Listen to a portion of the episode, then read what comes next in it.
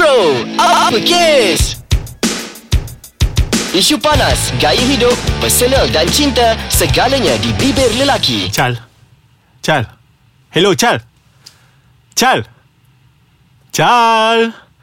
kenapa mulut kau terkumat kamit lepas tu kau pandang ke kiri tu, Chal? Kau tengah baca apa ni, Chal? Bentera apa ni, Chal? Apa ni? Nak hembus sikit. Sebab engkau ni aku tengok kau macam ada something tau. Aku kena baca berhati-hati tau. Apa ni? Sebab aku tengok engkau ni macam memakai-memakai tau. Aku takut macam aku nak protect diri aku sekarang ni. Aku kena macam hembus sikit. Oh, maksud kau aku ada mandram ke? Lebih kurang lah. Sebab nampak kau berseri sikit lah hari ni, Azrael. Excuse me, aku ada produk sendiri. Tapi tak boleh lah macam review dekat sini kan. Sebenarnya macam mandram sebenarnya perkara biasa sebenarnya. Dia macam ni, perkara yang luar biasa namun sudah menjadi biasa dalam masyarakat pada hari ini. Azrai, sebelum tu Azrai, apa binatangnya mandram ni, Azrai? Mandram ni macam something like ilmu sihir, something like macam tu. Yang main-main bomo. Ilmu hitam. Ya. Okay. Black magic lah macam tu, Chal. Black magic, ilmu hitam sama lah. Tapi aku kemak kami tadi bukan aku tak. Aku bersikir. Ya ke tu? Azrai. Yeah. Bila cakap pasal mandram ni, rasanya dalam kamus tak ada. Ini adalah bahasa zaman-zaman sekarang lah kan. Yes. Bila sebut mandram tu lebih kepada ilmu hitam semualah, yang macam cakap tadi. Tapi kalau kita fikir balik, Azrai, zaman dulu, masa zaman-zaman 80-an, awal 90-an, memang sangat-sangat bergiat aktif di kampung-kampung semua kan. Tapi sekarang ni rasanya kembali balik lah, Azrai, aktiviti ni. Sebelum tu, Chal, aku nak ulas sikit lah mandram. Kenapa dia mandram? Ini tak semestinya betul . Aku rasa pun tak betul. Tapi kawan aku lah cerita. Aku duk tanya juga, apa dia mandram ni? Cakap je lah ilmu hitam. Cakap je lah black magic semua bagai tu kan. Sihir ke? Dia tak macam ni. Bila orang kata apa, membacakan sesuatu, macam mentera-mentera dia, mulut dia macam menderam-deram macam tu. Oh, iya ke? Terkumat kami menderam-deram macam tu. Sebab itulah mandram. Oh, aku baru tahu hari ni. Tak, aku kata tak semestinya betul. Aku pun macam meragui apa fakta yang kawan aku cakap tu. Tapi macam logik akal boleh diterima. Tapi sama ada betul atau tak, kita tolak ke tepi. Yang penting perkataan yang kita akan perkenalkan pada semua rakan-rakan dekat luar sana, mandram. Azrai, sebelum tu Azrai, aku nak tanya dengan kau lah. Biasanya orang pergi cari bomo, pergi untuk apa semuanya, Azrai? Sebenarnya cuba contohnya sikit. Macam aku sendiri, aku pula. Tak adalah macam aku buat ayat murni sikit. Aku pernah dengar gitu. Aku pernah dengar macam orang pakai susuk misalnya. Susuk bunga melo. Mention bunga apa nampak sangat experience. Teruskan. Susuk bunga melo dekat muka agar nampak muka berseri-seri dan semua orang suka. Jadi macam ibaratnya kalau kau ni macam meniaga, kalau kau bercakap kau senyum sikit tu, muka kau berseri-seri, semua orang duk ralik tengok muka kau, semua orang macam akan beli barang kau. Tapi tak kurang juga, Azrai, yang selalu pergi mencari benda-benda macam ni adalah orang-orang yang mungkin ada hasad dengki. Betul. Mungkin ada nak balas dendam. Yes. Dan juga tak kurang kepada yang nak mengikat kasih sayang. Ya, betul. Kebetulan aku pun ada tulis juga kat sini, tundukkan suami, tundukkan isteri. Kan. Tapi zaman sekarang pun masih lagi berlaku, Azrai. Apa cerita, Azrai? Apa kes ni sekarang? Chal, kita punya teknologi berubah, namun orang kata apa, kita punya pemikiran masih ditakut lama berkaitan dengan perkara tersebut. Contohnya macam ni, bila teknologi berubah, maka negara makin maju, maka untuk kita bersaing, kita perlukan sesuatu yang mendampingi kita. Bukan kata wajib tapi kebanyakan orang berfikir sedemikian rupa. Maka mereka mulalah memasang sesuatu dalam diri mereka. Contohnya yang aku cakap tadi lah, pasang susuk bunga melo, susuk intan berlian dekat muka untuk orang lain suka. Jadi kalau dia buat sales, dia akan dapat sale. Ataupun macam kau cakap tadi, jatuhkan orang lain. Maksudnya macam dia tak dapat untuk menandingi orang itu dengan dia punya kehebatan, maka dia menandingi orang itu dengan kejahatan. Berikutan dengan tu, Azrai, sebenarnya bila kita tengok aktiviti ilmu hitam ni, berikutan dengan apa yang kau cakap tadi lah, dengan teknologinya, dengan kecanggihannya, apa semua. Apa yang berlaku sekarang, aku lihat lah kan, masyarakat sekarang semakin menjadi insecure. mereka rasa betul? tidak selamat.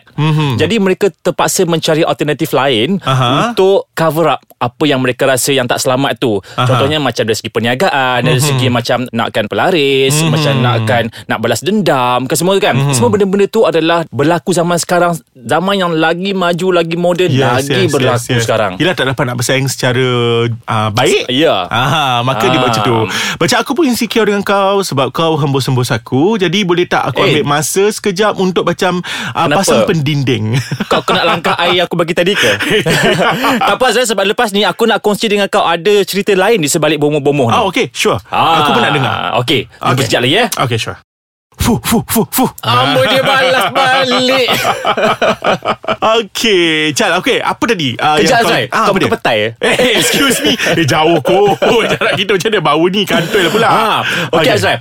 Aku, bila kita sembang dalam topik-topik Mandarin pasal bomoh ni, aku nak berkongsi sikit lah. Ini yang kau janji tadi kan? Nak janji tadi kan? Betul. Sebenarnya ada satu kes yang berlaku di Kota Baru pada tahun ini juga ya. Di mana seorang bomoh telah disabitkan dengan kesalahan merogol. Adakah dia yang sebenar ataupun sebenarnya dia gunakan gelaran tu untuk orang datang kat dia dan dia lakukan kejahatan? Okey, apa yang dilaporkan dalam akhbar, dia mengatakan bahawa dia tidak menyentuh tentang isu-isu yang berkaitan dengan jampi cerapah, tetapi dia menyuruh pesakit lah kita panggil pesakit dia untuk melakukan sesuatu seperti perbuatan seksual. Dan bomoh ini juga disabitkan dengan 3 kesalahan. Maksudnya ada 3 orang dia buat benda yang sama dan dia ditangkap. Mungkin juga dia sebenarnya dia pun tak ada ilmu sebenarnya, tapi dia menggunakan orang kata apa, macam kita kata tadi, macam kebanyakan masyarakat kita percaya, maka dia ambil kesempatan kepercayaan orang untuk berjumpa dengan bomoh. Jadi dia menyamar sebagai bomoh, aku rasa. Mungkin juga begitu kan. Betul. Tapi apa yang berlaku sekarang Azrael, kita tengoklah kalau kita fokuskan kepada aspek hasad dengki. Okay. Contohnya macam engkau tiba-tiba engkau berjaya dalam kerjaya engkau. Okay, kan? Amin, alhamdulillah. Aku anggap itu doa. Okay. Dan aku pula macam tak berapa berjaya. Jangan amin. Okay.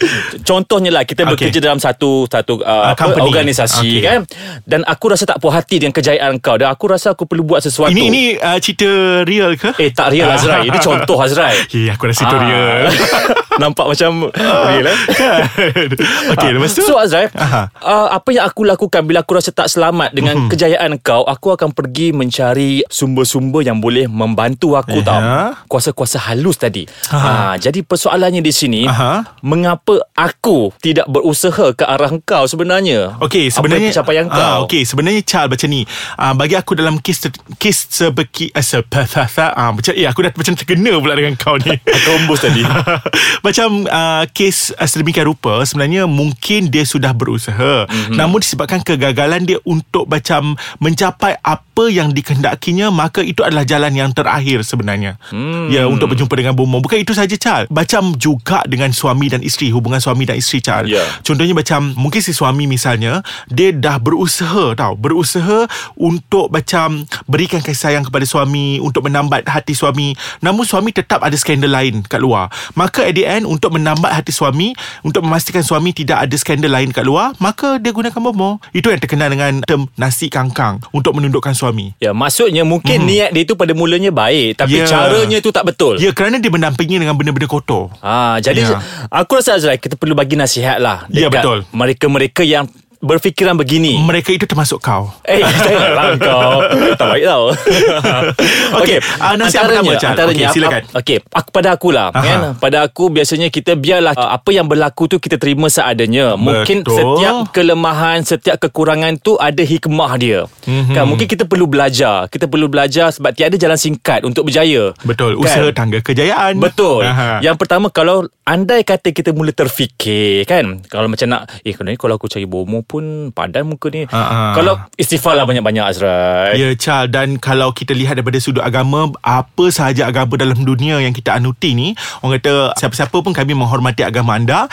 Dia macam ni, once kita dah lakukan kejahatan sedemikian rupa, kita sukar untuk berpatah balik, kerana benda ini adalah benda halus tau Chal. Betul. Once dia dah rosakkan kehidupan orang lain, bila orang lain tu dah tak ada, jadi dia akan balik kepada Tuhan dia. Tuhan dia, yakni kita lah yang dah something like bela dia. Betul betul Azrael. Macam mana pula Azrael kalau orang-orang yang nak suaranya sedap, dia pakai dia pakai susuk buluh perindu. Siapa yang selalu pergi karaoke tu?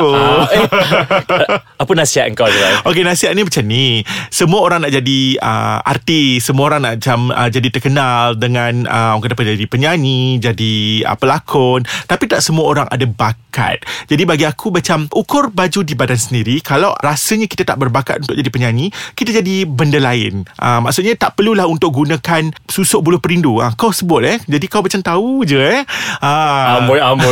Tak payah nak gunakan susuk-susuk tu untuk kita naik. Kerana satu hari kita terpaksa keluarkan. Contohnya lah, mungkin dia ada pantang larang. Contohnya tak boleh tak boleh makan sate. Yalah, biasa kita dengar tak boleh lukat ampayan macam tu kan. Jadi bila benda tu dah terkeluar, apa jadi pada kehidupan kita sebagai penyanyi contohnya? Jadi macam mungkin akan musnah terus. Betul Azrael. Yang aku pernah dengar Azrael, kalau orang yang pergi menuntut macam susuk tu, yang boleh mengeluarkan hanya orang umum yang sama sahaja. Jadi untuk orang kata apa, untuk kita pergi kembali kepada Tuhan pencipta kita pun agak sukar, kerana kita tak keluarkan lagi benda tu. Orang kata dalam kepercayaan semua agama, kenapa kita tak suci maka bumi tak terima kita. Betul. Jadi kita muhasabah diri balik lah maksudnya kan. Tapi Azrael, ni last okay. Kalau kau nak tahu, bila aku cuba nak Google lah pasal benda-benda macam ni, aku ada nampak satu iklan tau dekat secara online, bomoh online. Wow. Dia memasarkan dia punya bisnes dia.